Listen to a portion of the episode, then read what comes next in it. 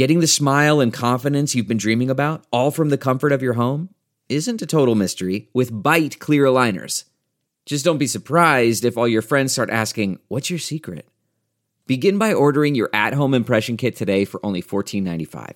Byte clear aligners are doctor directed and delivered to your door. Treatment costs thousands less than braces, plus, they offer flexible financing, accept eligible insurance, and you can pay with your HSA FSA. Get 80% off your impression kit when you use code WONDERY at Byte.com. That's B-Y-T-E dot com. Start your confidence journey today with Byte.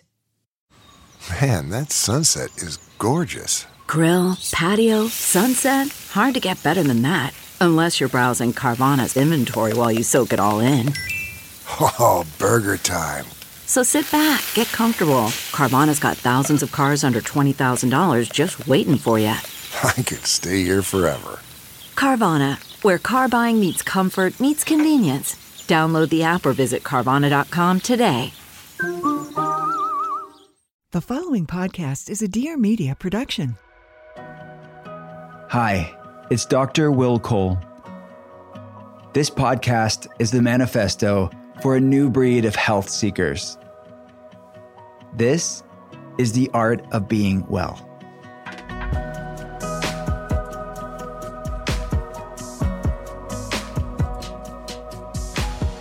What's up, and welcome to the art of being well. I am a leading functional medicine doctor. I get to consult people around the world via telehealth, and I'm a New York Times bestselling author. I wrote Intuitive Fasting, The Inflammation Spectrum, Ketotarian, and Gut Feelings. If you want to learn more about our clinical work, the telehealth center, we have brand new telehealth patient options now open for you and lots of free resources there for you as well. You can check it all out at drwillcole.com. That's D R W I L L C O L E.com. And listeners of The Art of Being Well, almost every episode, we're giving away free healthy stuff for you. Every single month, no matter when you listen to this episode, we're giving away free signed books, supplements, my favorite healthy things that we have at drwillcole.com, and free telehealth consultations. So all you have to do for a chance to win is head on over to Apple Podcasts and rate and review The Art of Being Well there.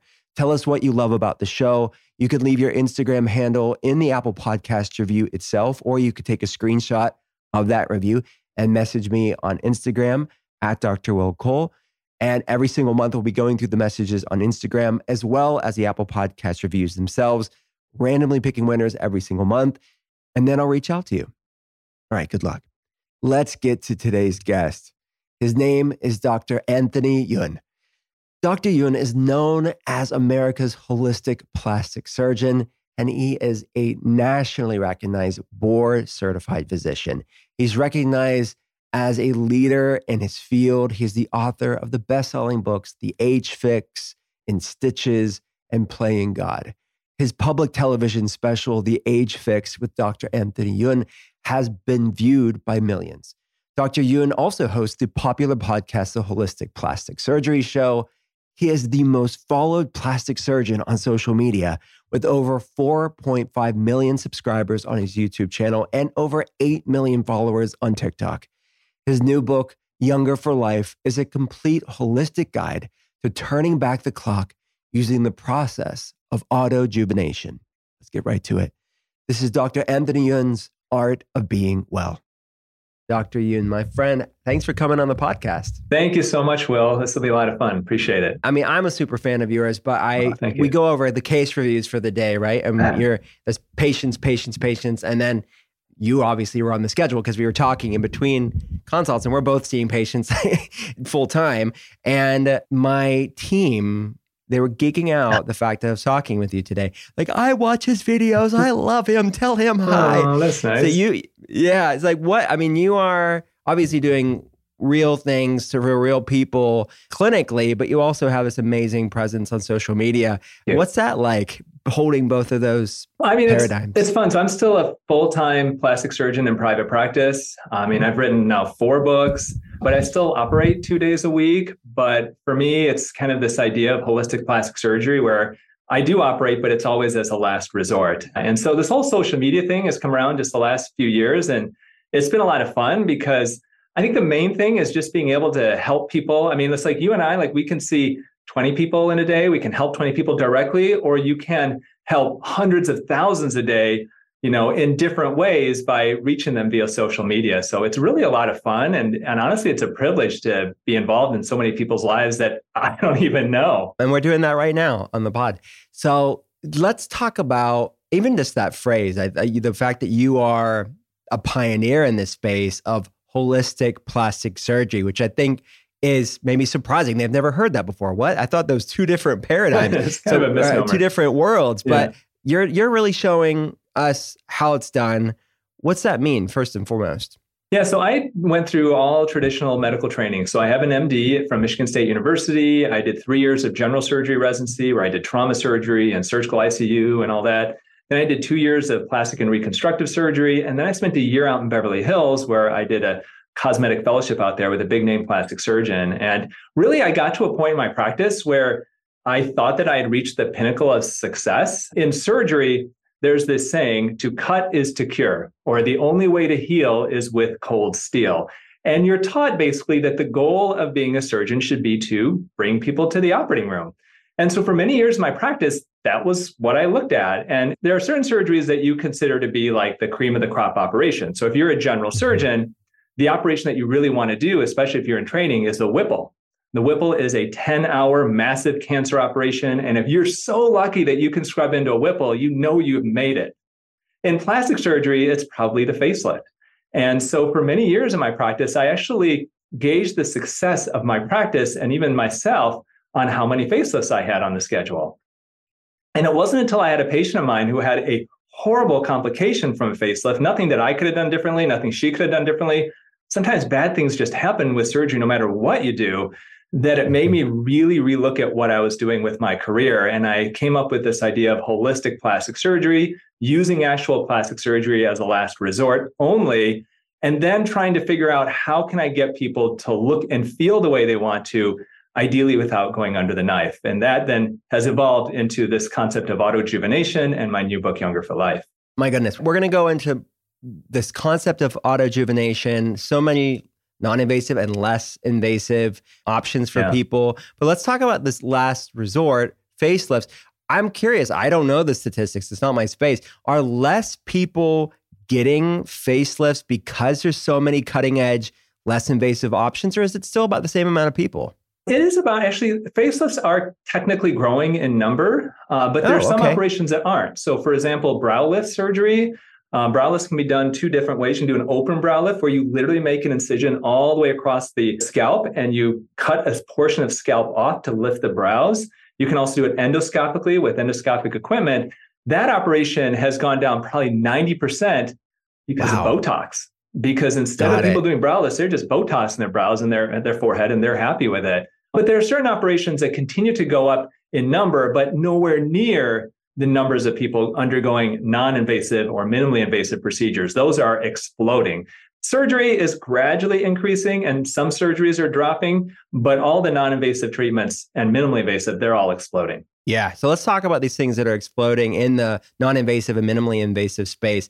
Starting this conversation out and this topic is this phrase you mentioned earlier autojuvenation. What's it mean? So, autojuvenation basically means using your body's own regenerative abilities to rejuvenate itself. And so for me, I have this firm belief, and I know that this is something that you've been great too with, is uh, your body has its own regenerative abilities, and it can turn back the clock naturally if you only give it the tools to do so. And those tools are very specific. It comes down to really five things what you eat, when you eat, nutritional supplements, skincare, and non invasive or minimally invasive treatments. Uh, and you don't have to be invasive at all. You can still see major, major changes in your skin. You can look upwards of 10 years younger if you focus on those five concepts of autojuvenation. And that's what now I'm really trying to get out there because I really believe that there, I'd say probably 80 to 90% of people can get the look that they want to. You know, I mean, it's, it's not fun to look in the mirror. You know, I just turned 51. it's not fun to look in the mirror at 51 and be like, wow, I really wish I looked like I did when I was 25 But there's so much now that we can do that doesn't involve surgery or even needles that can really turn back the clock. Well, if how you look is any poster child for autojuvenation, you look 21. So it's amazing. Well, I appreciate it. You're living, breathing autojuvenation right now. So maybe before we get into the specific procedures, maybe let's answer the question why do we see accelerated skin aging? Like, what are the top causes of why people are noticing it? Is it just age? You know, so many people are like, well, I'm just getting older. But we know that accelerated aging and we're, we're faced with that in our modern world. So, yeah. what are the top causes? Why are people aging faster? Well, and the fact is, is that really aging in and of itself, 80% you can control. 20% is in our genes, but 80% you can definitely control. Now, really, the way I look at skin aging, there are five main causes of aging of the skin. And all of these surprisingly enough, are impacted by the food that we eat. Not surprisingly, if you listen to your podcast. So, first cause of aging of the skin is nutrient depletion. Second cause is inflammation, chronic inflammation specifically. Third cause is oxidation or free radicals. The fourth cause is collagen degradation. And the fifth cause is buildup of cellular waste. And so all of these really are impacted by the food that we eat. And, you know, just starting off with the first one, nutrient depletion, I guess it's a well-known opinion, I'd say, starting out, that the food that we eat is less nutritious than it used to be. However, and this is something that's, you know, as you know, you've talked about it, it's talked about all, all amongst our friends in the holistic medicine circles. But there actually was a study that proved this. There was a study that started in 1950 and it ended in 1999. And it actually looked at the nutritional content in various fruits and vegetables throughout these 49 years and found a significant reduction in at least six of them. And those included the ones that really stuck out to me were iron, vitamin C, and protein. So we do mm. know that the foods that we are eating now, the fruits and vegetables, are less nutritious than they used to be. And so one of the big things we encourage is to eat real whole foods, to stay away from the ultra processed foods. And I'm also a big fan of supplements because there are studies too that show that no matter what diet you have, you you don't t- technically uh, none of the mm-hmm. diets that have been studied in one study that looked at 17 specific diets actually supplied all of the nutrients necessary to for the RDA recommended daily allowances. And so really mm-hmm. I think focusing on a lot of things that you have covered very well with eating real food and then adding those nutritional supplements can make a huge difference for people and for their skin. Yeah. So you said iron, vitamin C. What was the other one? Protein. Protein. Of course, yeah. I mean, that's something that I, without a doubt, and you think of skin health, vitamin C's implication in collagen synthesis, yep. protein's ability to be the building block for a tissue, yep. iron deficiency, I see ubiquitously yep. on labs. Which is needed for hormone health and regeneration of our skin. Wow, I mean that's that's a tremendous study that you referenced. If you're struggling with anxiety or depression, you're not alone.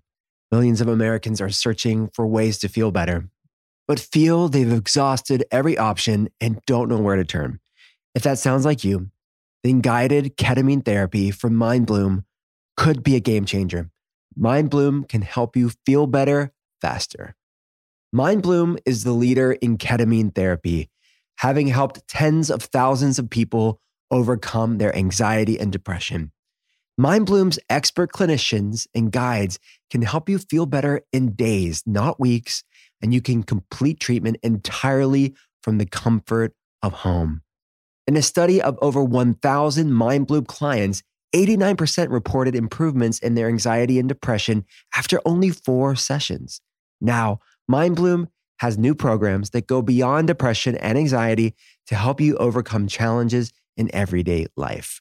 Right now, MindBloom is offering the Art of Being Well listeners $100 off your first six session program when you sign up at mindbloom.com slash Will Cole and use promo code Will Cole.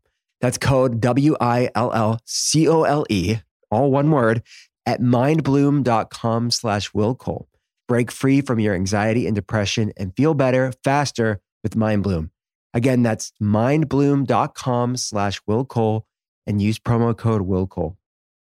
If you're a longtime listener of the podcast, you probably know by now I've been drinking AG1 for so many years. If you don't know about AG1, it's foundational nutrition. As somebody that looks at labs all day long for telehealth patients, I can tell you nutrient deficiencies are going to really wreck so many different pathways in your body. If you have fatigue, brain fog, inflammation issues, immune issues, digestive problems. Just one scoop fills in the gaps of the most common nutrient deficiencies.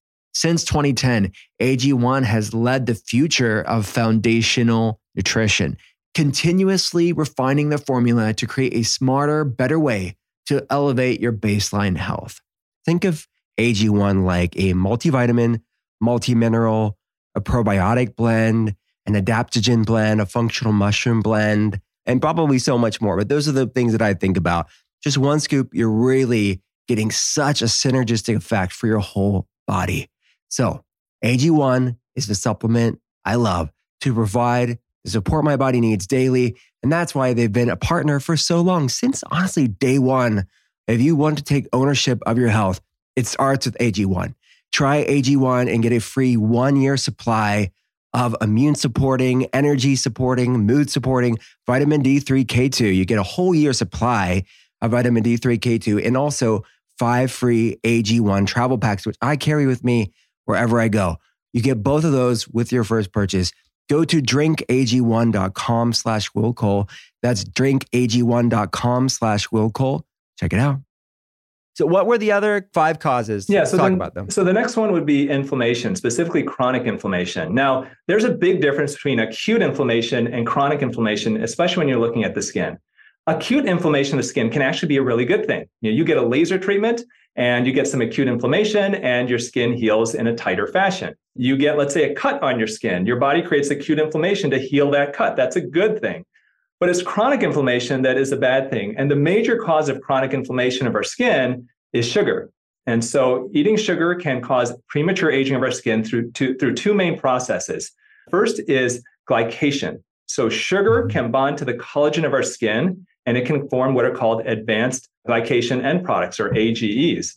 And mm-hmm. essentially what sugar does, so collagen itself is takes takes up about 70 to 80% of our skin. And collagen is a part of our skin that causes our skin to feel nice and tight and firm. And when you're youthful, it's nice and smooth. But as we get older, the collagen starts to get thinner. We lose about 1% to 2% of the thickness of our collagen every year. 1% starting in our mid 20s. Women after menopause lose upwards of 2% of their collagen every year. And the way I describe it, the collagen of our skin is are like the logs of a log cabin. And as we get older, those logs start to fray, they start to fall apart. And where sugar comes in is you've got those logs that are falling apart. The collagen is starting to break down in your skin. You have a high sugar diet, that sugar will bond to those collagen fibers and cause them to become permanently kinked. Those are the mm-hmm. advanced glycation end products that will cause premature aging. And the second way that sugar causes premature aging of the skin is something you've covered very well is due to insulin spikes. So chronic sugar spikes cause chronic insulin spikes. You can get insulin resistance, and that in and of itself is a chronic inflammatory condition. And so inflammation being a huge cause of aging of the skin, sugar being a massive, massive cause of that. Got it. And what's the next one? You mentioned some really fascinating ones that I don't want people to gloss over. Yes. So the next one would be free radicals and oxidation. So this is something, you know, in our body, we have metabolism. Our body to be alive has to create free radicals essentially as a byproduct. Now, our body also creates antioxidants, which essentially neutralize free radicals. Free radicals are dangerous for our body because they can actually damage the DNA of our cells and our skin cells as well. So, antioxidants will help to fight that. So, what do you do diet wise for free radicals? Well, there are certain foods that are high in free radicals. A lot of people think free radicals, they think, oh, you get it from the sun, which is true, excess sun. You get it from pollution in the air. You get it from smoking. But you can actually get free radicals from ultra processed foods. And so if you're eating too many ultra processed foods, you're in, let's say, a bad environment, you're, you've got smoke and pollution around you, and you're not having enough antioxidants in your diet, then you can get into a state called oxidative stress, where your body has too many free radicals it can handle. And what happens? Your skin gets damaged, and now you get premature aging of the skin. And then the fourth cause that we that I mentioned is collagen degradation. I mentioned earlier, collagen is 70, 80% of our skin. It gets thinner with age. We want to actually replenish the collagen of our skin as we get older. And how do you do that? You have to definitely eat enough protein because collagen is a large protein. And if you don't have enough protein in your diet, that collagen is, is going to get thinner. So that's the first step is to eat good, healthy sources of protein. Was that all of them? Was it the top causes of skin aging? And then the final one is going to be one of your favorites is buildup of cellular waste. That's the one. I okay. Yeah. I was like, I know there was metabolic waste or cellular waste. It's such an important topic. Let's yeah, let's go and that's there. something that you know I've been a fan of yours because I know you've been really at the forefront of this. But one of the things that happens and, and that causes our skin to actually age prematurely is that throughout life and just the fact of being alive, our cells will create cellular waste. And those cellular waste products could be used organelles, it could be proteins, it could even be discarded mitochondria that aren't functioning that Yeah. well. And these can actually build up inside the cells of our skin. And unless you undergo a process called autophagy, your body, your cells cannot clear itself of this cellular waste. So that cellular waste can build up and it can cause our cells to function essentially less effectively and you function like you're older. And so what do you want to do? You want to basically clean out these cells. You want to undergo that process of autophagy where you are recycling that cellular intracellular debris, that intracellular waste, and you can use that for energy. And so, really, essentially, it's that intracellular cleaning up process. But in order to do that, what do you need to do? You need to stop eating for a while. You need to consider intermittent or intuitive fasting because that can really help. And I think you know you've been great with showing people like you know this type of fat, intermittent fasting can really help with your metabolism. It can help with your health. But a lot of people don't realize that that can really, really help with your skin as well. And skin aging Yeah. is a huge part of it. And we have put people on intermittent fasting on a 21 day jumpstart and found some really, really significant changes in their skin. I love it. So this 21 day jumpstart is the protocol within your books. Everybody can do it for themselves. And Yes. what's the name of the book again? So people can So the sure book is it. Younger for Life. And yes, there's a 21 day jumpstart where we basically put people, and it's very simple. So you go on a collagen supporting anti inflammatory diet. So you get rid of the processed foods, added sugar foods, the gluten, and the dairy. You essentially clean up your diet for a week. You uh, get on certain supplements that I recommend, and you start a very simple skincare routine. And then weeks two and three, we kind of take one week diet wise where we just clean things up. And then weeks two and three, we add intermittent fasting into that. And as an, uh, a bonus, something that I haven't really seen much done before is when you are intermittent fasting, we just start by two days a week where you do a 16 hour fast. So you stop eating at 8 p.m. and then you restart eating at noon the next day. For the remainder of that day, we actually put people on what I call an autophagy supporting diet. And so we do know that there are certain foods that can help support the autophagy process. Those are healthy fats and polyphenol rich foods. And so for the rest of the day, we encourage people, hey, really focus on these healthy fats and these foods that are rich in polyphenols to theoretically support the autophagy process. And potentially, even though you're eating, you may still be getting some of the benefits of, of autophagy even after you have started eating again. And so it's been something that has really, we've seen some really nice changes. It's not a huge sample size. I don't have a university backing of thousands of people, uh, but this has been great. And the change we've seen in people's skin, how they felt, you know, losing unwanted pounds, just has been amazing in just 21 days. What are some of your favorite, you mentioned polyphenol rich foods that you have within the plan to support autophagy in this way?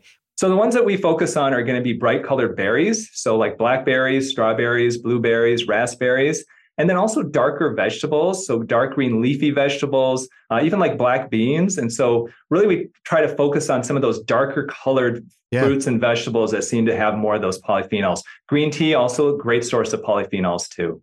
I've seen some studies um, that I've written about before eh, about bergamot, which is a citrus, another Mm-hmm. colorful food for sure. But citrus specifically the the extracts from Calabria and Italy, and how it's supporting autophagy too. And you can get obviously the whole fruit and and eat these citrus fruits that have been shown to support it, but even like like real Earl Grey tea, which you mentioned, like tea, that Camellia sinensis, which green tea's in that same plant group, Yeah. and you could add bergamot, I guess, to green tea, but Earl Grey tea, not the like synthetic flavoring, but like the real bergamot oil. You get the catechins, Yep. the antioxidants, polyphenols from the tea, as well as the bergamot oil. Are you familiar with Pique Tea? Oh yeah. Yeah, I know Pique tea Yeah. very well. Yeah. All right, cool. Simon Cheng's been on the podcast before, a longtime friend of mine. He they have fasting teas where they have Yep. higher levels of bergamot for this reason. Like they have a green one, just like you're recommending, with more bergamot oil. So yeah, I mean, Yeah, they've got a great super matcha easy. too. My wife loves Pique tea just because she doesn't want to have all those tea bags everywhere, and it's kind of nice Yeah. because you just have a little satchel and you put it in. So Yeah, yeah, it's a great So brand. That's my wife's favorite. I love it. Mine too. Let's like delineate and maybe have like buckets. Mhm. We'll go to non-invasive and then minimally invasive. Honestly, the I mean, first and foremost, the things we just talked about, completely non invasive, like do the things that Dr. Youn's just said to do. But are there any other therapies, modalities, like cutting edge things that people are getting in the non invasive space beyond? These things you just mentioned? Yeah, I think that if you were going to say, hey, what's a good bang for my buck? You know, you're in Pittsburgh, I'm in Detroit, and a lot of our followers aren't necessarily in New York and LA where they have access to tons of med spas and stuff. So what I mm-hmm. encourage people to do is if you're if let's say you're on a limited budget or you don't have access, let's say you live in an area that doesn't have a good med spa or dermatologist or plastic surgeon, then the first thing I would start with is red light therapy. Now, red light therapy comes in a lot of different forms. You can do like a handheld device where you treat a quarter of your face at a time. I'm not a big fan of those because it's just more work.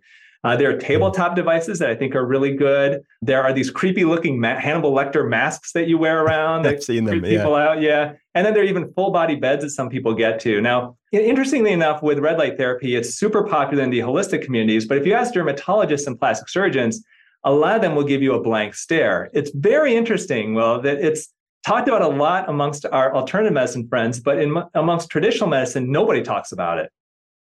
So the belief of how these work essentially is that that red light, the energy from the red light essentially will be transferred to your mitochondria. And so if you do it, the idea behind your skin is to get transferred to the mitochondria of your skin. The mitochondria are the powerhouses of your cells. And so the idea is that that energy will then cause those mitochondria to be supercharged to create more ATP. And your cells are essentially functioning like younger cells. Similar ideas with autophagy. You know, you want your cells mm-hmm. to function as if they're younger. Now, I don't know if that's ever been proven, but I know that that's the way we believe it works. Now, I did look for some studies though, because that's something where once again, the question is, is why aren't plastic surgeons and dermatologists talking about red light therapy?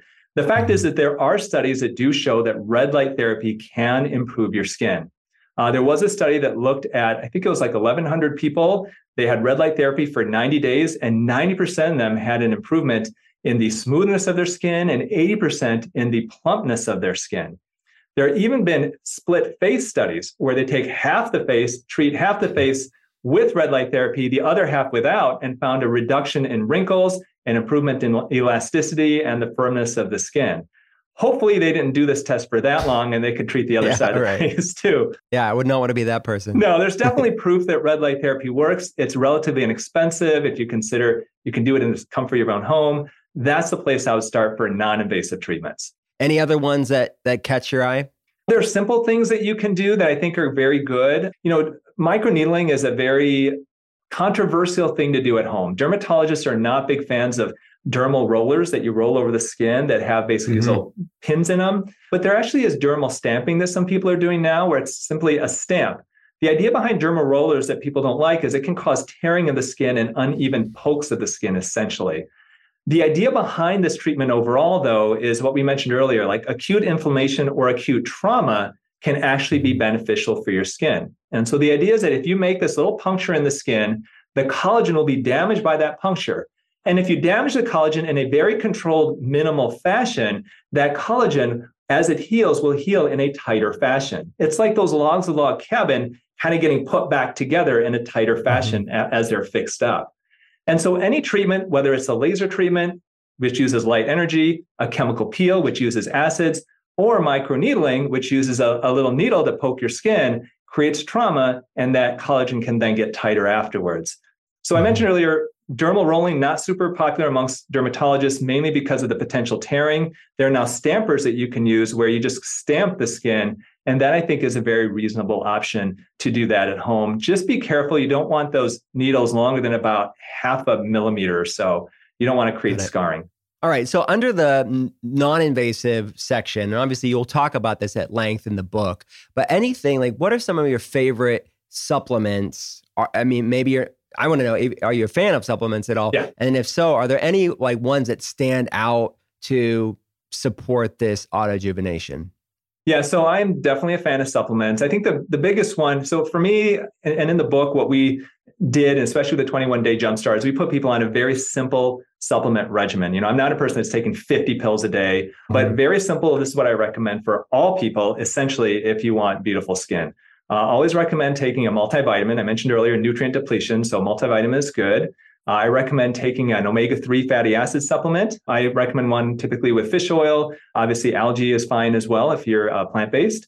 uh, recommend a daily probiotic. We do know that there is a connection between the gut microbiome and the skin, and a mm-hmm. more healthy gut microbiome will definitely show on your skin. I also recommend an antioxidant supplement. You know, it's not enough just to eat the rainbow of fruits and vegetables, which I think is a great start, but I do recommend taking an antioxidant supplement, ideally one with numerous antioxidants like resveratrol uh, to help. And then the final one that is controversial amongst some circles is collagen. Mm-hmm. Collagen, I think I'm a big fan of collagen. For some reason, traditional doctors poo poo it. I get so many comments on social media where I go, you know, I'm a big fan of taking collagen for your skin. They go, oh, my doctor says it doesn't work. Well, that is hooey collagen actually does work. Uh, and that is one of my favorite supplements. Hey, those are, I mean, people will ask me, like, I, I don't have a functional medicine doctor. I'm doing this on my own. Yeah. Like, what are the essentials that I think? And all the ones you mentioned, I maybe add a methylated B vitamin too, which I'm mm-hmm. sure you recommend as well. Like, it's so basic. And it'll be in the multivitamin, yeah. obviously. Mm-hmm. But those are just so essential. And I agree. Like, we talk about protein. I mean, as, as a one, it shouldn't be the only protein source, but marine collagen I find it to be one of the most well tolerated, and not just, it doesn't have to be just marine collagen, but collagen is one of the best, well suited sources of protein. When so many people are taking these protein powders and they're having reactions, gut problems to it, or food mm-hmm. sensitivities to it, because of this epidemic of gut health problems. I'm right there on the same page as and, you for sure. And science actually does support it. You know, there's so many people. It's interesting, Will, that I was uh, there's a doctor on TikTok, and he's a weight loss surgeon, and he made a video a couple years ago about collagen, saying collagen supplements don't work. And he's got a big gray beard and he speaks very much like he's like the the Authority. source of information. Yeah. And so he said, you know, collagen supplements don't work. If you really want collagen, just save the money and go buy some gelatin. And I thought, oh gosh, I'm not going to argue with him. That's okay. But interestingly, a few weeks ago, he had a new video come up, and it's him watching his old video where collagen doesn't work, blah, blah, blah. And he swipes it away and he goes, I was wrong. Collagen oh. supplements do work. I was floored. And he goes, You know, wow. sometimes in medicine, we think one thing, and when the studies come out and you look at the science, you are corrected. And so, what do the studies say about collagen? You know, the idea some people poo poo collagen, go, oh, it's a large protein. And that's true. Collagen creams don't work because collagen is a large protein. It's not going to get through your barrier function of your skin. But the key that a lot of people don't realize is that collagen supplements typically are broken down into hydrolyzed collagen peptides. And these are essentially single amino acids or groups of two or three amino acids that are much smaller and that your gut can actually absorb. And there are actually studies that have looked at this. There was one study of over 1,100 people. They took collagen, hydrolyzed collagen peptides for 90 days and saw a statistically significant improvement in the wrinkles and the hydration and elasticity of the skin. It was a meta analysis, so it was a combination of multiple studies put together, but statistically significant. There have even actually been randomized clinical controlled trials, placebo controlled, where people would be on collagen supplements for a couple of months, and then they would actually biopsy their skin later and find the skin to be thicker and to have a higher amount of collagen in it. So, I mean, the jury is not out with collagen. Mm-hmm. It's the science is there to support it. I just think that right now, a lot of people in traditional medicine, they just haven't read the studies. And so they're mm-hmm. automatically anti supplement. And so your family doctor may say, oh, it doesn't work. But then you would have to ask, have you actually looked into the studies? And the answer is probably mm-hmm. going to be no. Yeah, well said. And I, could say in the clinical realm, I see such a game changing, like in people's skin, their hair, their nails, with a combination of things. Like there's no magic pill, but that in in concert, they're all supportive, and and I see them all independently being needle movers. Like when we bring them in independently, but then together, like you're saying, you're recommending all these things that really enhance and amplify, work synergistically because they're the raw materials that our body needs to make healthy tissue to rebuild collagen. The active ingredients found in premixed vitamin drinks and kombuchas diminish sharply over time. But Karma's unique push cap protects vitamins and nutrients until you're ready to drink it, ensuring you get the full nutritional benefits. Karma's new hydration kits combine everything I love about the brand's ready to drink line of functional waters with an enhanced level of convenience and customization. Each kit comes with a four week supply of the Karma push cap that can be fully customized, and Karma designed a new BPA free reusable bottle specially designed for its patented push cap. Customers can choose from a combination of Karma's three existing functional lines to create their own customized kit. They have the Karma Wellness Water, which is amazing, delicious multivitamin functional water. They have the Karma Probiotic Water, which again is gut health support. You get probiotics in the water, and Karma CBD Water, which gets you your CBD, your calming, inflammation balancing water. So think of it like this so many people aren't staying hydrated, they're not drinking enough water. Part of that is water for the average person isn't fun, isn't tasty. So for this, you're not picking one or the other. You can get the benefits of water, which is hydration, and you can actually make it fun into this wellness ritual, if you will, by infusing your water with Karma's amazing functional water line. My family loves it, and I know you're going to love it. Visit drinkkarma.com slash Will Cole for 15% off and free shipping on your first order. That's D-R-I-N-K-K-A-R-M-A dot com slash Will Cole for 15% off and free shipping on your first order. My telehealth team swears by these products from TN Dickinson's. They turned me on to it. I'm a fan of it as well. And then I went home and I told my wife about TN Dickinson's, and she said, What the heck? I've been using TN Dickinson's for years as well. I didn't even know that. TN Dickinson's is the brand families have trusted for gentle and effective personal care, first aid, and skincare for over 150 years. TN Dickinson's 100% natural clinical grade witch hazel that's naturally astringent, that gently cleanses, soothes, and treats so many skin needs for the whole family. They have the 100% natural astringent clinical grade witch hazel that is the number one astringent brand in the world and suitable for everyone in the family. It's gentle enough for daily use, or you can use it for first aid needs as well, like anywhere on your face and your body. It effectively cleanses, soothes, and relieves oily, irritated, red, damaged, and blemished skin to natural astringent. If you're also looking for an alcohol free product, check out their moisturizing astringent. It is formulated with hyaluronic acid and also aloe to hydrate and soothe skin while still cleansing. It is perfect for dry, sensitive, irritated skin. And they also have their soothing cleansing cloths made with 100% natural clinical grade witch hazel so you can get it on the cloths as well. The cloths are gentle enough for daily face and body cleansing and perfect for wiping sticky hands after snack time in the car. Visit tndickinsons.com slash Will for more information and to purchase. So let's move into minimally invasive things, procedures, things that you're excited about. What should people be looking into? What, what are you fascinated with? So one of the things I think is really interesting is there's a treatment called Morpheus 8, and it's radio frequency microneedling. So I mentioned earlier, microneedling, basically you take little needles essentially and you poke the skin. So that's mm-hmm. what traditional microneedling is. We have actually automated devices in our office that we can do that. And if you were to ask me what's the biggest bang for your buck in cosmetic medicine, then microneedling would definitely be one of the top ones. The reason why is that the treatments are relatively inexpensive. Now, it may cost a plastic surgeon like myself $200,000 to buy a laser, it may cost me $100,000 to buy an IPL device, but it costs me about $4,000 to buy a microneedling device. And you know that the cost of each of these devices is going to be passed off onto the patient. And so when you mm-hmm. look at what you get for the treatments, microneedling on its own is a very, very cost effective treatment if you're looking to overall smooth your skin, to tighten the skin modestly, just to and improve the texture of your skin.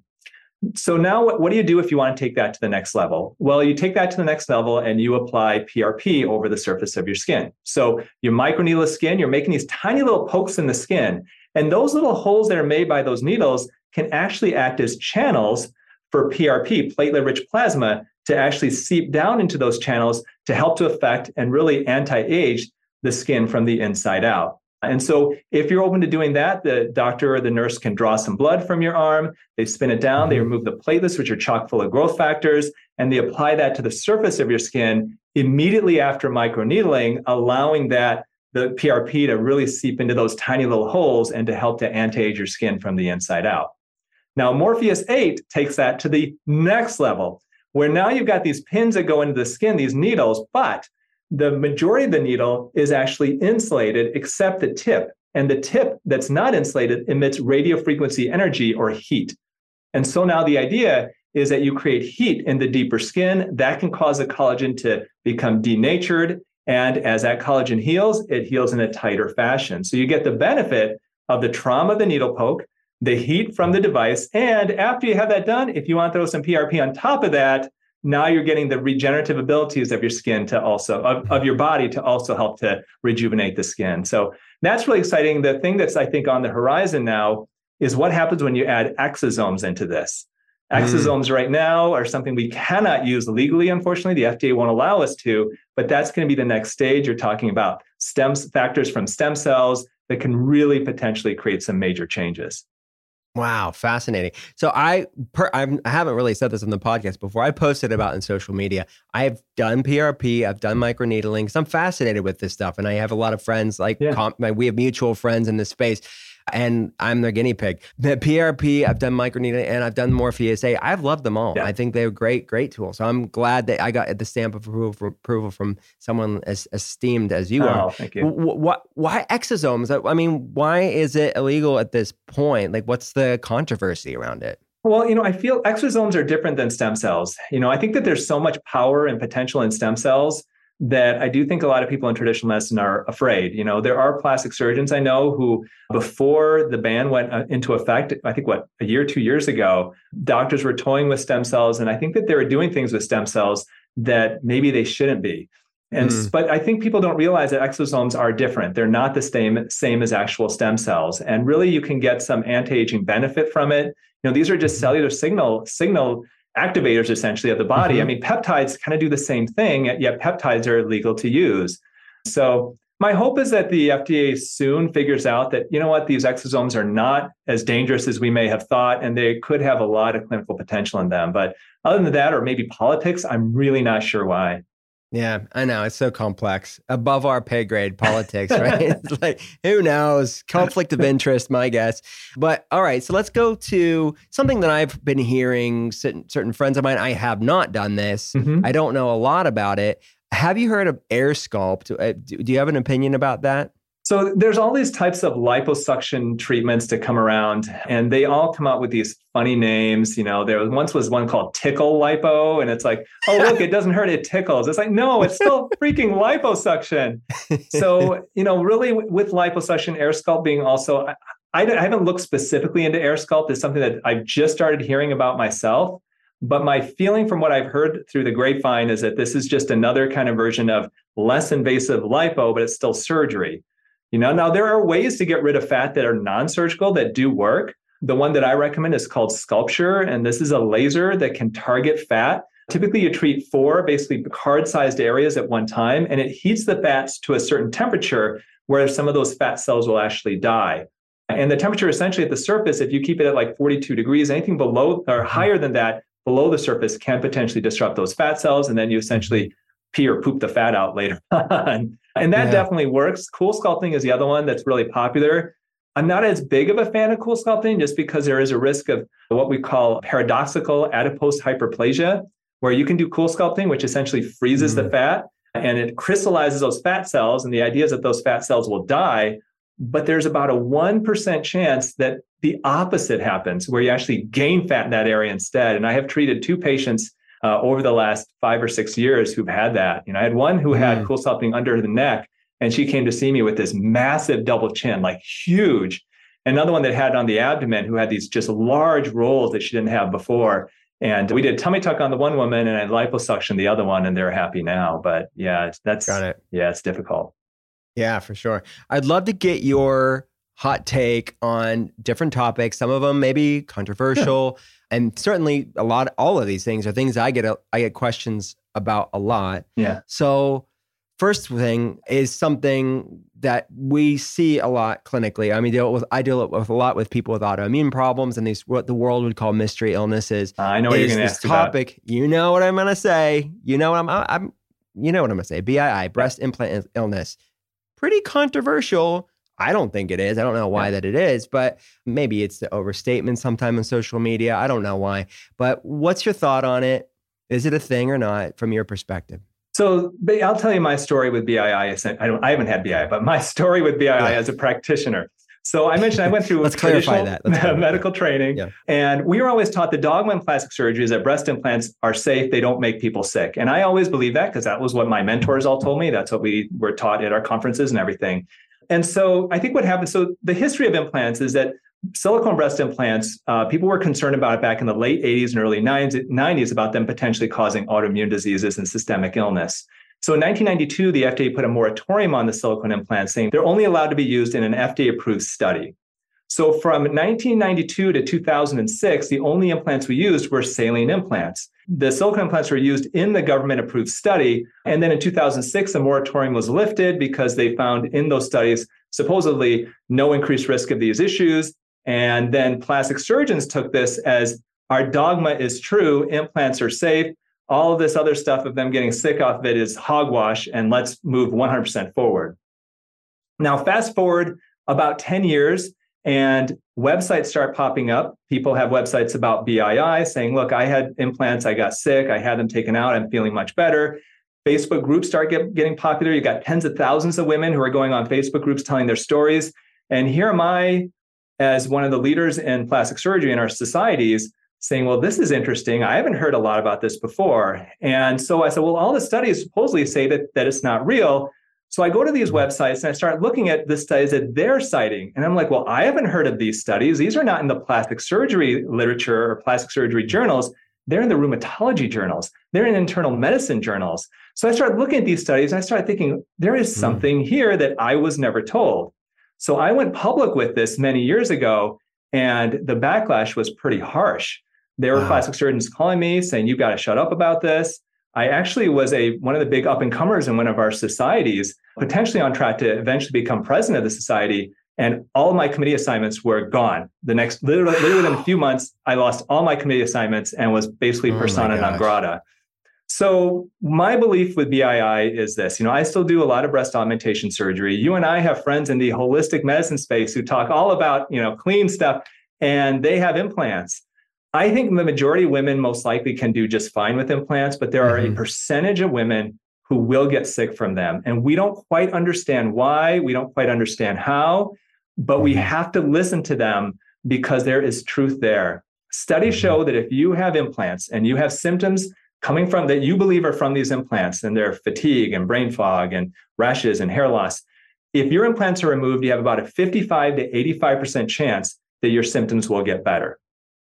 But if you come into it and let's say you've got autoimmune, like you've been actually diagnosed with Raynaud's, you've been diagnosed with rheumatoid arthritis or scleroderma, and then you have your implants taken out, it's unlikely your symptoms are going to get much better. You know, so mm-hmm. I think there's a big difference. There are people who truly have autoimmune disease and they have implants, and those implants are removed. They don't seem to get much better. But then there are those people who have unexplained autoimmune type symptoms, but mm-hmm. not actual diagnosed autoimmune disease a percentage of those you take them out and they do seem to improve.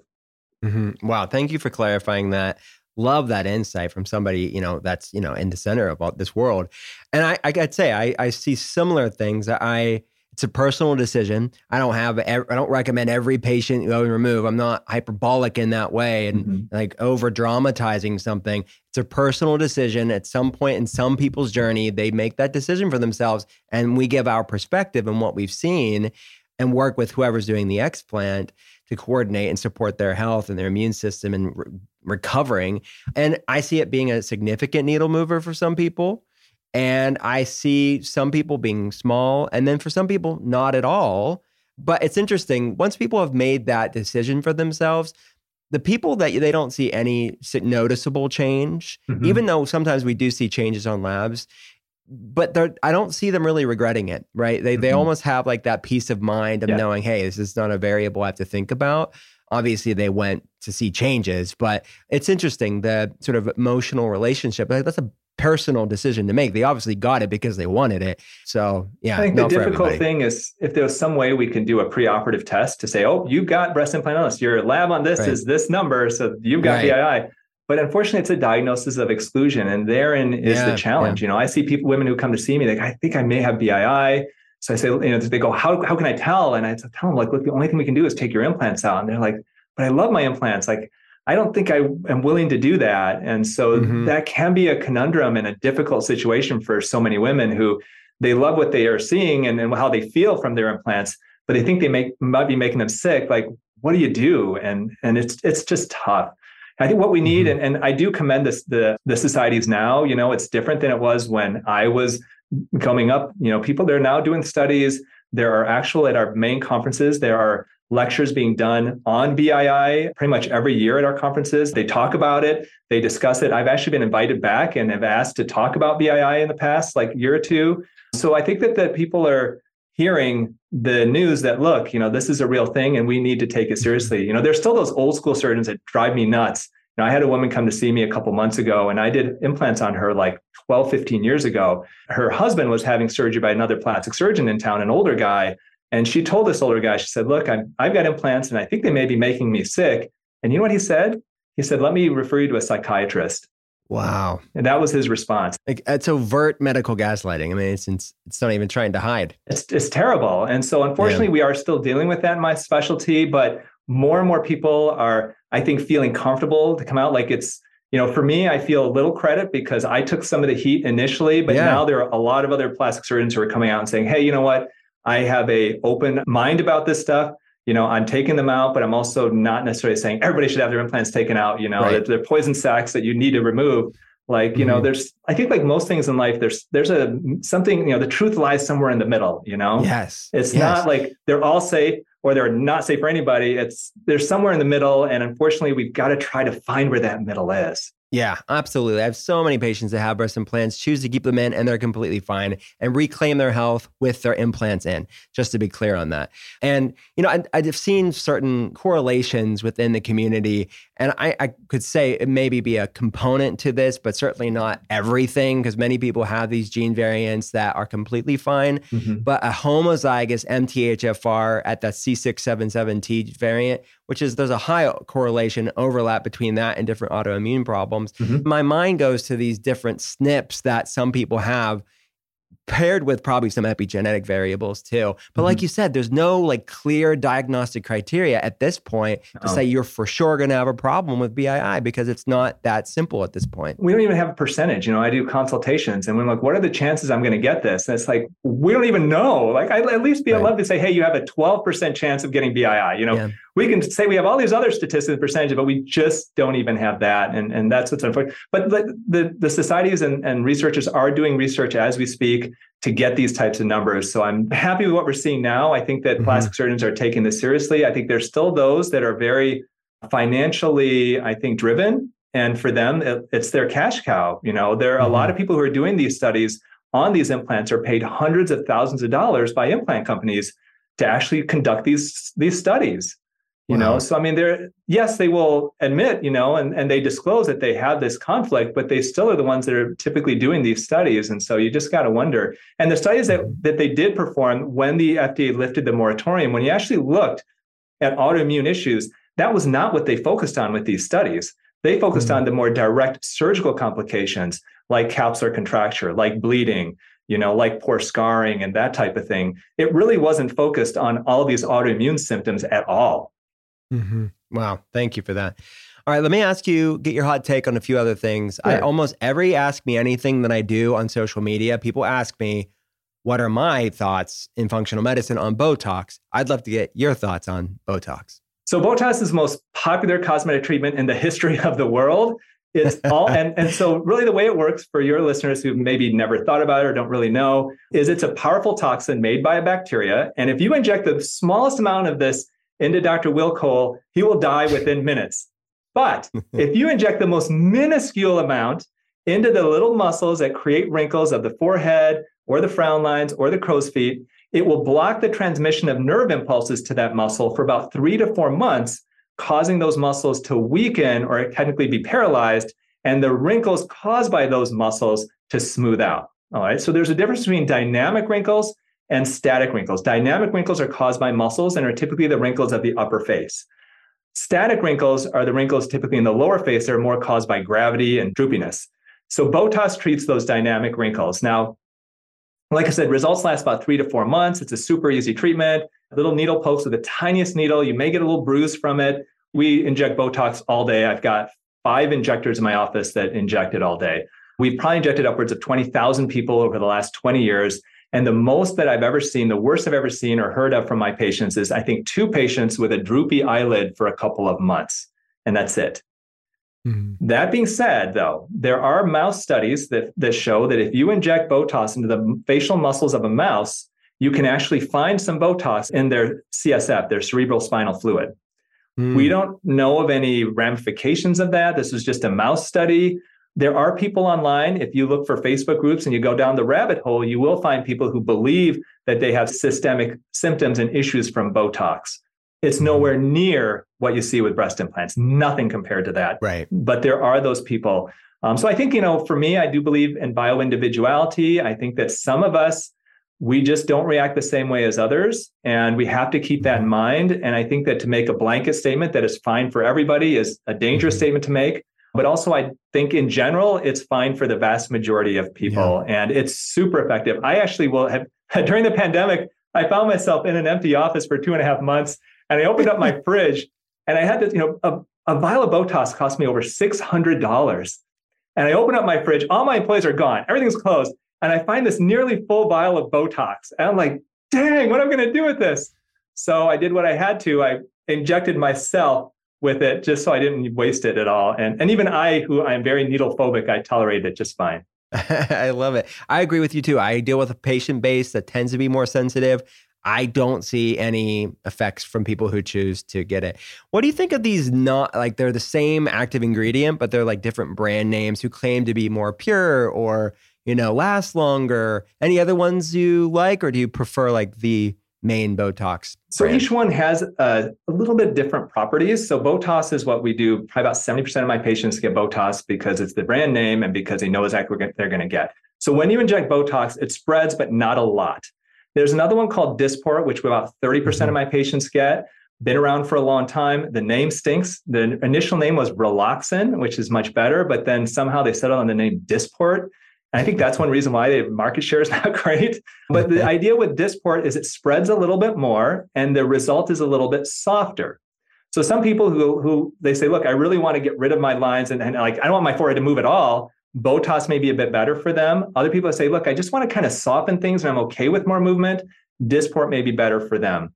There's Xeomin, which some people call pure tox, which is supposedly a little more pure in toxin. Uh, I've not used it before. The studies show that there, it was kind of comparable to Botox. I don't have a whole lot to say about that one. I think it's safe. Uh, mm-hmm. Jeuveau is also another botulinum toxin alternative that some people love it. In my practice, it didn't really work as well. And then the newest one is called Daxxify. That one was FDA approved not that long ago. Results appear to last upwards of six months. That too is like Botox, where it appears that where you inject it, it kind of just stays there. You don't get a lot of spread. And it supposedly does get much longer results. Now, we started using that about three months ago. I had that done, I think, about three months ago, and it seems to still be working on me. Got it. Thanks for clarifying that. Yeah. All right, let's go into fillers. People think of fillers as like the overdone like person that really gets so much excessive stuff. That's not what it is today. What are your thoughts on fillers? What should people be looking out for? So I'll tell you, back in 2004, I co authored one of the seminal papers in plastic surgery on the idea that the face ages in three dimensions. It's called the volumetric facelift. And it was one of the first papers where we described doing an actual lift of the face, but adding fat into the face as a volumization. Before that, most people looked at facial aging as two dimensions. So things sag and you lift it. So you do a facelift, a neck lift, you know, eyelid lift. So we, we ta- started talking about, hey, you can use fat to plump up the face because the face technically ages in three dimensions. Not only do you get sagging, but you also get loss of volume. And so, like anything in plastic surgery, you know, you come up with a good idea, and a little bit of something is a great thing, but a lot of something is a bad thing. So now you got these people in Hollywood, they're getting these pillow faces. You have all these new fillers now that we have that some of them are FDA approved for the cheeks, some of them are approved for the lips, others are approved like under the eyes and stuff. And people are just injecting basically too much. Filler, I think, is a very powerful tool if you use it very sparingly, you use it very cautiously. I think it can be very, very powerful. And we're using a lot more filler now. We, we don't use fat much at all anymore because filler is so much easier. But the mm. key with filler and safety in filler is you want to make sure that it's a hyaluronic acid filler, HA. Hyaluronic acid is a naturally occurring substance in the skin. It's like a moisturizer of the skin. And the reason why it's important to use that is because it's 100% reversible. Okay. Mm-hmm. The main thing you need to worry about if you get injections of filler is that if filler is accidentally injected into a blood vessel, specifically an artery, and that artery supplies a part of your face, and that artery gets clogged, that part of your face that is supposed to get blood supply from that artery can literally become ischemic, meaning it can turn purple and it can actually die. And there are mm. people who've lost parts of their nose, parts of their oh lip, gosh. and other parts of their face from poorly injected filler. Now, if you have an HA filler, hyaluronic acid like Juvederm or Restylane, we can inject an antidote, an enzyme called hyaluronidase that will technically melt it away. Mm. But if hmm. you have silicone injected, or there's some other fillers on the market that I'm not going to mention brand name wise, but they're not HA, and you actually get that injected into a blood vessel, you're just screwed. Like there's not much you can do. Go into hyperbaric, put some warm compresses on it, get maybe on some heparin, some blood thinners, and pray to God that that body part comes back. So go with an HA filler if you can do fillers use the least amount necessary, and avoid the danger triangle. The danger triangle is basically the nose coming up around the brows, between the eyebrows. That area, if it, if filler is injected overly aggressively, you can actually go mm-hmm. blind from it. Mm. So you just got to be real careful with fillers. Okay. Wow. So look out for HA fillers. Like those are the ones. If you decide to do it, go for those. Yeah, um, and less great. is more with fillers, definitely. I, I, think it's a great tool, but you have to for me as a practitioner, you we have we're very very careful with it. Got it. Judicious use. Yes. Low and slow. Take it easy, people. All right, BBL. I see it on social media. I don't even know really what it is, but t- tell me what it is and so, what's the controversy around it. So BBL stands for Brazilian butt lift, and essentially it's liposuctioning fat from one part of your body, like your thighs or your hips or your tummy, purifying that fat and then injecting it into the butt. And this is what a lot of people claim that certain celebrities like Kardashians have had done because there's no sign, you know, they're not butt implants or not silicone implants. So you get an x-ray of your butt and it doesn't show anything. And so for many, many years, this was considered to be a really safe operation until we started hearing about deaths coming from the Florida, specifically the Miami area. And mm. what we found is that what we thought was a safe operation where you, hey, you do some lipo, then you inject in the butt, what's the big deal? Is that the butt itself has these large muscles called the gluteus maximus muscles and the gluteus minimus muscles. When you inject fat into a body part, the way that the fat stays is that you need to have new blood vessels grow into the fat to supply blood to that fat so it will stay. And what is a part of our body that has the most blood supply? Our muscles. Our muscles are filled with blood. And so mm-hmm. there's a belief that if you inject fat into those muscles, you're going to get better take of the fat and you're going to have a better result. So doctors are doing this out in Florida and people are dying left and right from this operation. And these are not 80 year old people, 70 year old people, let's say, coming in for a facelift with multiple medical issues. We're talking about young women, often young women of color. And mm. so a survey was done, found a one in 3,000 death rate, mortality rate from these operations back then. And we believe now, after doing studies, that it was mainly due to injecting fat into that muscle because there's huge blood vessels in those muscles. The fat goes through into those blood vessels, through the muscle, into those blood vessels. And it's literally like if you're a Star Wars fan, it's like you've got the Death Star and you've got Luke Skywalker hitting those two little missiles going right there. Those are like those two missiles going to your heart, and you can die mm. within minutes. And that's what happens. Wow. A lot of studies have been done, and you can do it safely, but your doctor needs to inject the fat into the subcutaneous layer, the layer above the muscle. And now, even in Florida, they're requiring that you do it under ultrasound guidance so you can make sure that that cannula that's injecting the fat is not in the muscle and it's in the subcutaneous fat. So, really, if you're going to consider getting a BBL, you want a larger butt, you're into getting some lipo with it, make sure your surgeon is being very careful. They do a ton of these. You don't want somebody dabbling in your butt. That is not what you want if you're going to get a BBL. You need somebody who's an expert in the butt. When I go for my BBL, I'm going to go to an expert. I don't want people just messing around down there. No, yeah, don't let no, anybody mess around down there for you. Well, I'm not. I'm just kidding. I'm not going to get it done. That's a no for me. But all right, let's jump into. You know, the podcast is called The Art of Being Well. At the end of every episode, we have your Art of Being Well. This is Dr. Tony Youn's Art of Being Well. First question is, what's the worst tasting healthy food. It tastes freaking disgusting, but you still have it because it's so good. It has some amazing. You know, this is people are going to hate this, but I'm going to say I'm not a big avocado guy.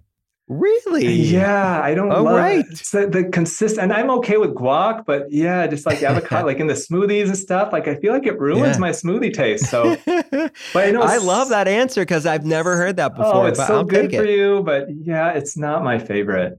Yeah, maybe it's a texture thing. Maybe that's what it is. Uh, that's part of it. I think it's a it's something with that. I don't know, but it's my wife loves avocados, and it's just it doesn't do it for me. But like the healthy, and so many healthy fats. Like if you're listening to this, eat your avocados. You do it. Don't listen to me. I'll still eat them. It's just I just don't love it. No, that's what I said. Yeah, exactly. You that fits the criteria for you. I'll have it in my um, sushi. like that's fine. But yeah, Oh, so good. I got Yeah. I get like beef sushi with avocado. It's so Yeah. good. All right. Next question is what's your dream vacation? Oh, so we're actually going to go on what could be my dream vacation coming up. We're going to New Zealand in Nice. January. No, February. In February, we're going to New Zealand. We actually had this trip planned the summer of 2020. And Oh, we my. canceled it because all the COVID craziness. And then we had this deposit that was going to expire at the end of this year. And so my wife and I literally decided a month before the deposit expired, like three years after we initially put it down, that we're going to go to New Zealand. We're bringing the kids. My my son, who's a senior in high school, I promise him we'll go bungee jumping out there. So Yes. yeah, so it's going to be a lot of Awesome. fun. Yeah. We both have seniors in high school. This is like Oh, big parenting moment, man. We're going through it. it is, and it's like I'm trying to savor every day, and I'm trying Me not too. to go anywhere. As you know, trying to stay home and make sure I'm there for all of this stuff because I know that that time is is getting shorter and shorter. I know it. Oh, I feel you, man. I'm, I'm right there. Yeah, It's true. It's like my baby. Where's I I know, but they're so carry him? yeah, but, yeah. So yeah, you have a boy too. It's but it's Yeah. like they're so big now, and they're like adults, and it's Yeah, just I so It's weird. so trippy. It's so weird to like hug trippy. them and stuff because he's like he's bigger than me, and like oh, but it's it's all just I- good stuff. Yeah, for sure. All right. Next question is what's the weirdest or like more out there, out of the box, maybe controversial thing that you've done for your wellness that you're willing to admit on a podcast? Yeah, I don't do really, really weird stuff. You know, I was in um, a mastermind group with JJ Virgin. She's a mentor of mine, good friend of mine. And one of the people in the uh, mastermind is a woman named Deborah, and she is an energy healer. And so she would have these sessions early in the morning where you would lie on the ground and she would come up to everybody and kind of energy heal them. And she loved having me come because here I'm a surgeon. You know, I feel like, I don't know if you're a fan of the show Lost, Oh, yeah, I was a huge yeah. fan of Lost, and I think she looked at me like Dr. Jack Shepard, like the scientist, like the guy who Yeah. who's not into this alternative stuff and everything. And so I would lie there, and she would go from person to person. We'd have our eyes closed, there'd be music playing, and then she would go to person to person, feeling their energy and healing them and stuff. And and every time. Honestly, Will, I'd be like lying there with my eyes closed, and the whole time I'd be wondering, is she above me? Is she above me? Am I feeling something? And I think it ruined it. I don't know. I and I told her like I think I felt something, but like I don't know. yeah. It's tough, but I I mean, it's so many people that seem to be helped by it. But it Mhm. just, it's yeah. And I did it a bunch of times, and of course, she asked me, you know, like, what do you think? I'm like, oh, that was great, you know. And I- Yeah. I, don't know. Yeah, people tell me it's been a massive tool for them. When I've tried, like I have friends that are shamans. Of course, I'm in wellness. I have a lot of friends, and it's like for me, it wasn't bad, but it was like relaxing. It wasn't like a game changer for me. But Yeah, maybe we don't have a lot of things to be cleared. I, I don't know. I'm like, Maybe it's not like it is. my back all of a sudden feels like less tight or anything. It just, but Yeah. I don't know. And I think maybe it's just I'm not I'm not open enough. I, I don't know. It's, Yeah, uh, maybe you that's know. it. Maybe that's it. We're too we're too cynical. Last question: What's a book that could be fiction, nonfiction book that you've read in the past year that was a really like insightful or paradigm shifting for you? paradigm shifting i think i don't know i would say paradigm shifting but something that i really enjoyed was the tattooist of auschwitz i thought it was really interesting just because i have read uh, a lot of books lately about world war ii and this one i found interesting because i never heard his story before and so for those people who haven't read him this is a huge seller so most of you probably have heard about it but it's about uh, a gentleman who was brought to the concentration camps and essentially survived by doing tattoos for Hmm. people as they came into the concentration camp and he had a romantic relationship while he was there and just just a horrifying situation that he was put through and everything so you know for me i think that really affected me. I mean i really find a lot of those stories from back then very fascinating and inspiring of what people have done. I think as far as health type books Uh, one of the books I've read recently was somebody who's been on your show recently is Dr. Gabrielle Lyon. I think her, her oh, book is fantastic and got me really thinking more about protein. And uh, I think that was a fantastic book. And another one that I think mm. is great, also somebody who's been on your show, Cynthia Thurlow. Know, her book on mm. intermittent fasting, I think, is just fantastic. Yeah, yeah, we have we have so many mutual friends. Yeah, great, great people for sure. I love history and I love World War II. Love learning about World War II history yeah. and just learning from what we've got, what we went through as a as a world. If I recommend anybody who hasn't watched the Netflix World War II in colors Oh it yes, brings it to life because yeah. something about black and white in our modern world where we're it's sort of distant, right? It seems otherworldly versus like knowing, no, that was my great grandfather. That was my grandfather. It's, I mean, I, I, saw that too maybe a year or two ago, and yeah. it's fascinating. The other one, if you haven't seen that, I learned so much from is the Vietnam documentary on PBS. That one yes, too, I, I, just found fascinating because I didn't know much about Vietnam, and to really learn mm-hmm. about what even like our parents and their generation went through and how it all came through with Lyndon Johnson and you know how mm-hmm. it started with Kennedy, then went to Lyndon Johnson and then Nixon. A lot of this I never even knew, and how mm-hmm. it became just such a horrible quagmire. Just fascinating, fascinating documentary. Yeah. But yeah, I, I love that World War II and color. I thought you, yeah. you learned so much from it. I wish I could retain, like I can retain medical stuff, but I can't retain historical things. Like, you know, some people they're like, oh yeah, back in 1946 this happened. Like I don't remember the years or anything, but I do find it really interesting. Yeah, dude, we're like the same type of person. Ken Burns, Ken Burns, Ken Burns Vietnam. Yes. Yeah. Yes, I love all of Ken Burns' PBS documentaries. He has one on uh, the Roosevelts that was great. Mm. I mean, watch all of Ken Burns' documentaries. They're just, it's he's an amazing filmmaker. Yeah. Yeah. Oh boy, we should have our own history podcast. All right, man. Where can people get the book? Where do they go to learn about your work? So I always encourage people, if you're going to buy a book uh, online, to go to bookshop.org. Uh, bookshop.org is a website, basically a book website that supports your local bookseller. And so when you go to it, up in the upper right corner, it says choose your bookstore. So choose your local bookstore, and that book that you order, that profit off that will go directly to your local bookseller, your independent bookstore. Um, otherwise, it's available everywhere. It's on Amazon and Barnes and Noble and all the big box stores. I do encourage you to go to autojuvenation.com if you do buy it, autojuvenation.com, all one word. And we have a ton of free gifts if you pre-order or you buy the book, depending when this comes out. And that includes a companion recipe book with 10 additional recipes that aren't in the book and a $30 gift certificate to my online store, Youn Beauty. We, ha- we sell natural and organic skincare products and supplements. So it'll help pay for the price of the book and more. Love it. I'll put the links to everything we talked about in today's show notes. Tony, thanks for coming on the show. I appreciate Thank you so much, you. my friend. Come back anytime. Yeah, I appreciate it, Will. This is fun.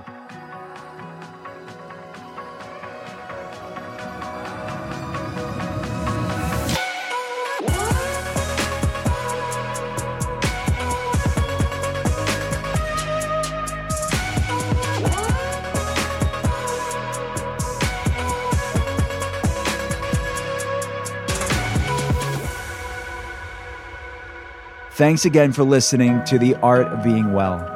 If you have a chance, please rate and review the podcast here. And if you like what you're hearing, hit follow and pass it along to a friend. To see more, head to drwillcole.com slash podcast. I'll be back again next Thursday, and I hope you will too. Talk soon.